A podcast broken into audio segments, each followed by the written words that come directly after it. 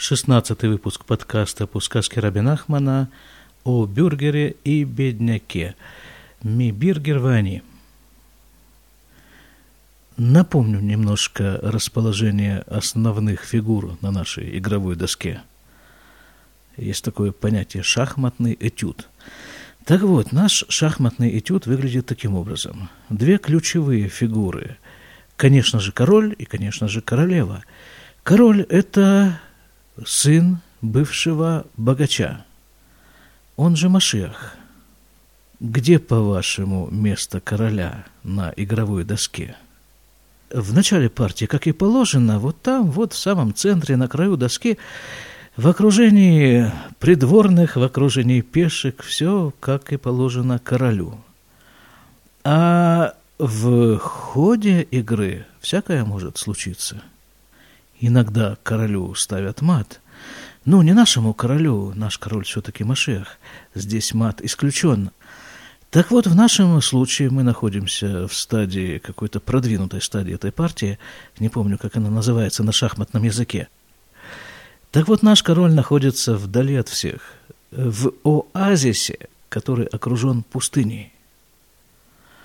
Он там один, и Положение усугубляется тем, что он решил оставаться вот на этом месте до конца своих дней.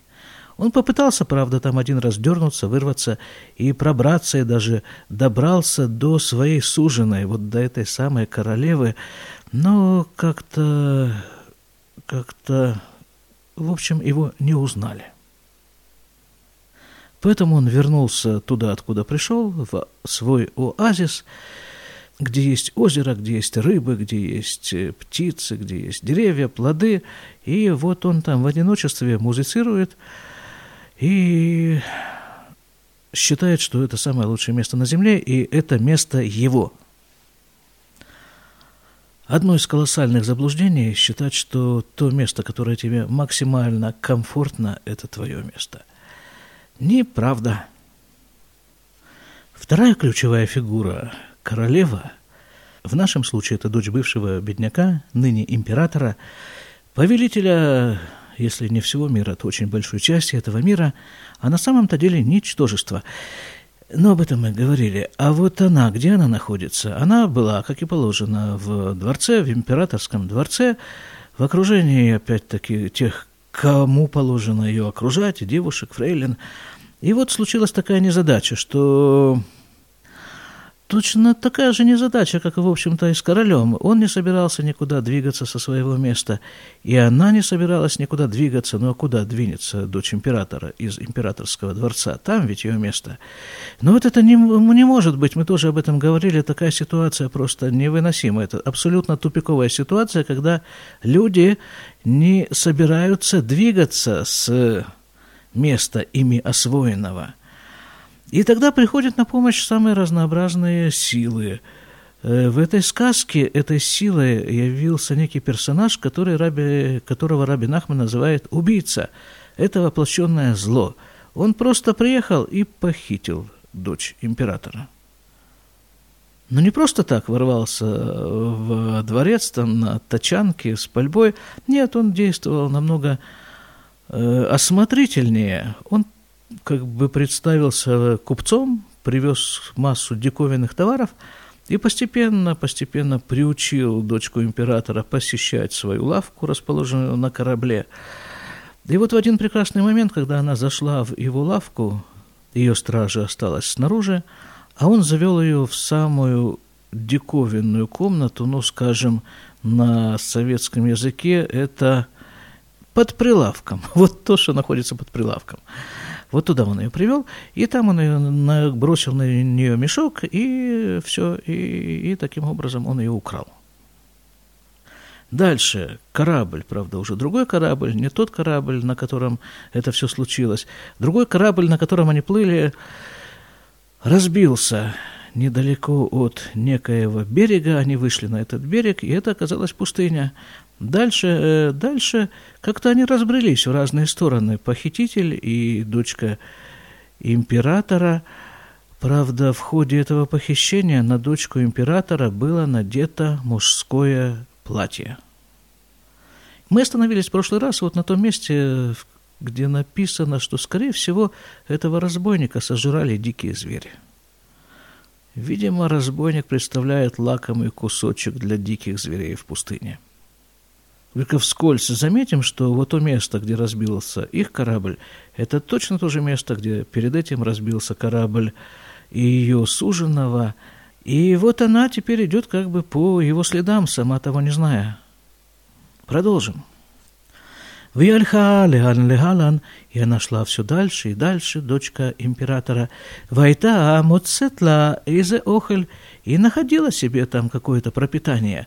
А вот это пропитание в сказках Рабинахмана чаще всего под словом «охель» пропитание подразумевается духовная пища. Ну вот есть такая духовная пустыня.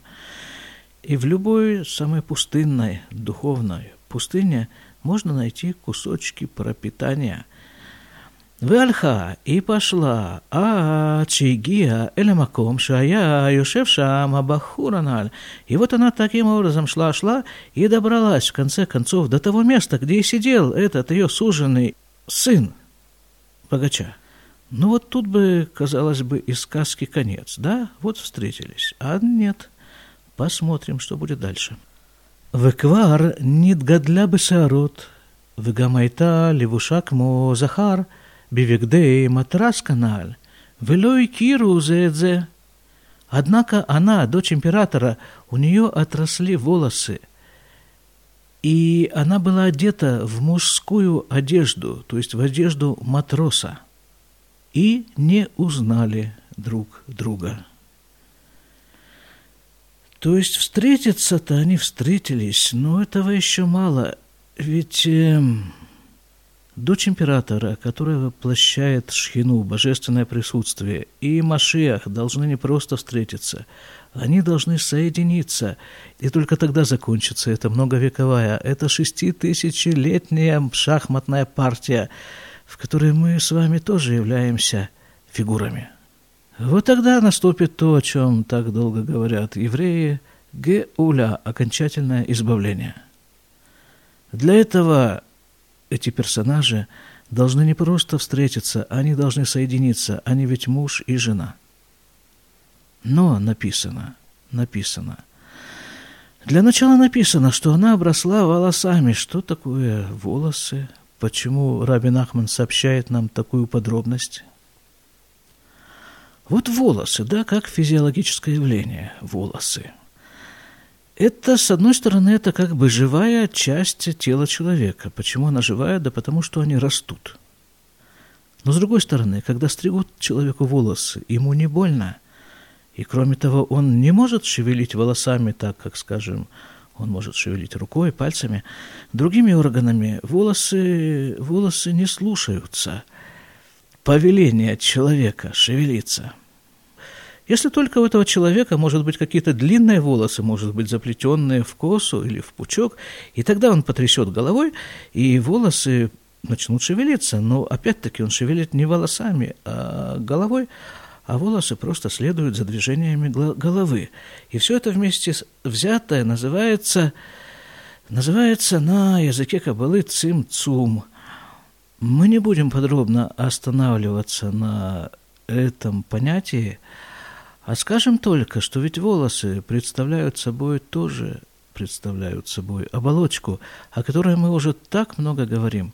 Намного больше, чем она того заслуживает, эта оболочка, но тем не менее. Тем не менее, волосы – это часть оболочки, они ведь расположены даже как бы за, над кожей. Это даже не кожа, это то, что над ней. А человек, как мы уже говорили много раз, первым делом обращает внимание на оболочку, тем более на одежду. Вот на ней была одежда матроса, значит, она кто? Матрос, да? То, что внутри этой одежды женщина, и не просто женщина, а вот та, вот та, которая ему нужна, как раз вот та женщина, это никого не интересует. Главная одежда, главное, главное чтобы костюмчик сидел. Кстати, в Туре есть такой момент, когда Йосеф встречается со своими братьями. После многих лет разлуки Йосеф стал вторым человеком в Египте после фараона, а братья пришли в Египет, чтобы купить пропитание, опять-таки пропитание, да, и написано, что когда они встретились, когда братьев привели во дворец э, Йосефа, то они его не узнали, потому что написано в Торе, потому что он оброс бородой. Все те же волосы, все та же оболочка не дают людям узнать друг друга. Двум этим персонажам недостаточно просто встретиться. Им нужно соединиться.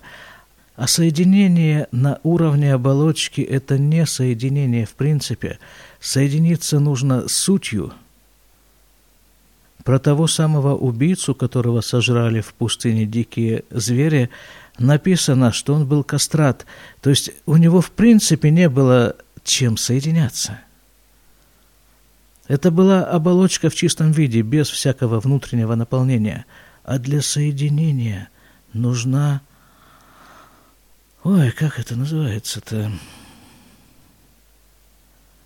Внутренняя сущность.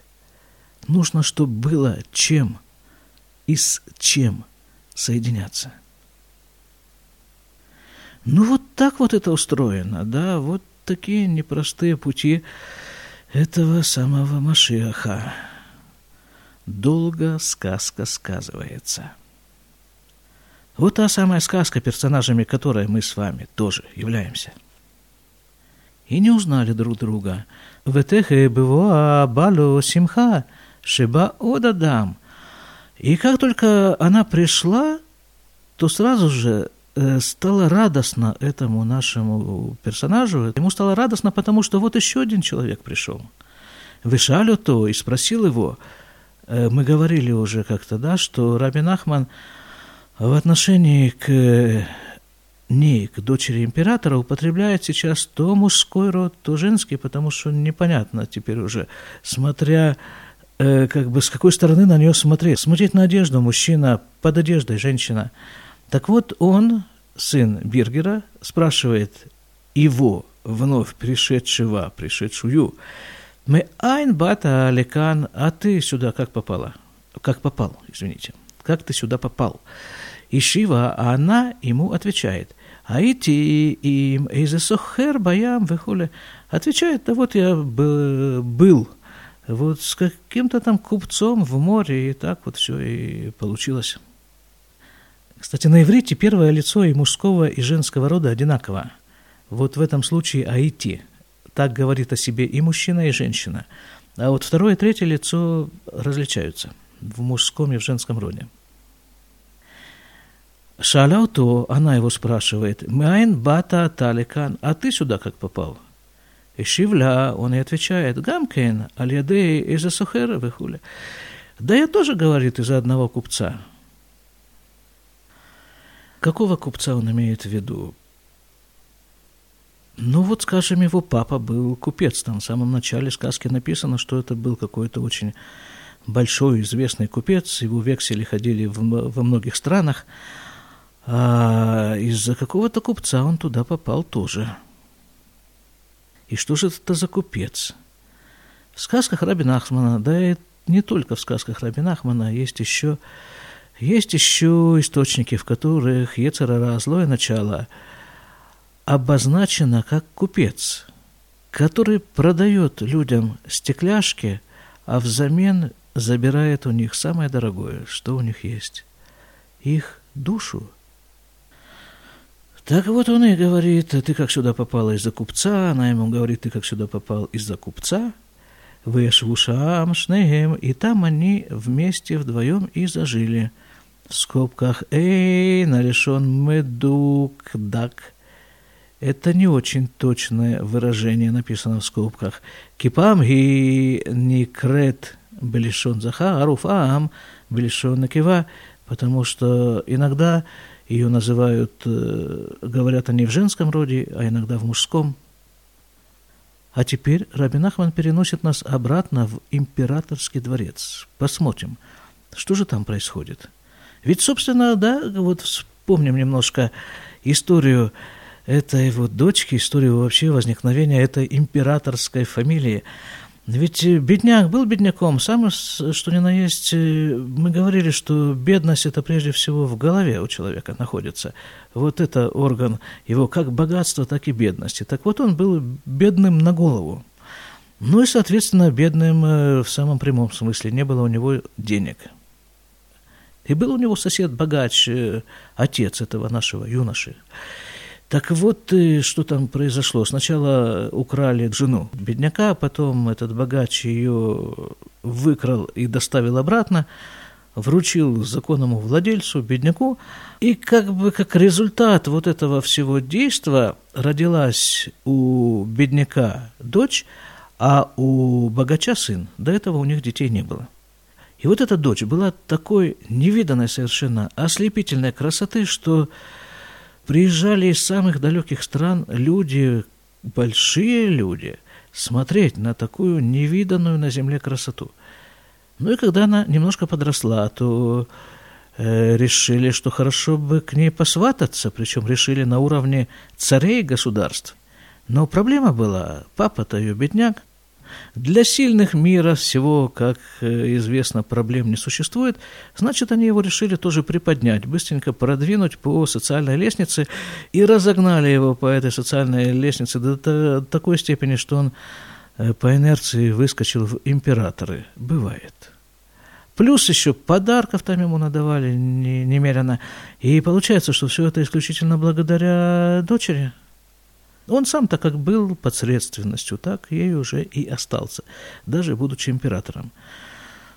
Ну вот, а теперь вот эта самая дочка, вокруг которой все вертелось, из-за которой все вертелось, она исчезла. Так что ж там делается в этом дворце? Он уже должен развалиться давно. Посмотрим. Вахар, Шенель, Каха, Бата Кейсар, Минакисар-каналь, после того, как забрали дочку императора у императора, как сказано выше, Айтаки Сарит, Меконенет, Умакароша, Бакотель Аль авидат Бита. Императорша, она страшно переживала и билась головой о стену, написано. А если вы помните, вот тот, кто бился когда-то головой о стену в этой же сказке, это был ее муженек, будучи еще бедняком, когда ее украли, ту жену украли у него – то он тогда тоже бился головой о стену. Собственно, на эти удары головой о стену и на его стенания и прибежал к нему богач, выяснил, что происходит, и побежал, побежал возвращать э, ему жену. Теперь вот такие же удары головой о стену звучат в императорском дворце. Вайта мецаэрет бедвары меод это кисар.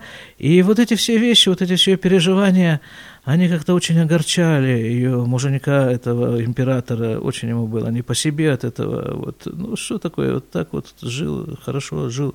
То дочь украли, то жена головой в стену бьется и, наверное, громко бьется. Шаляды гасуто и бет это бахур аналь. Так вот она ему говорила, она ему выговаривала, что вот из-за твоей черствости и грубости мы потеряли вот этого парня, да, жениха, как бы нашей дочери.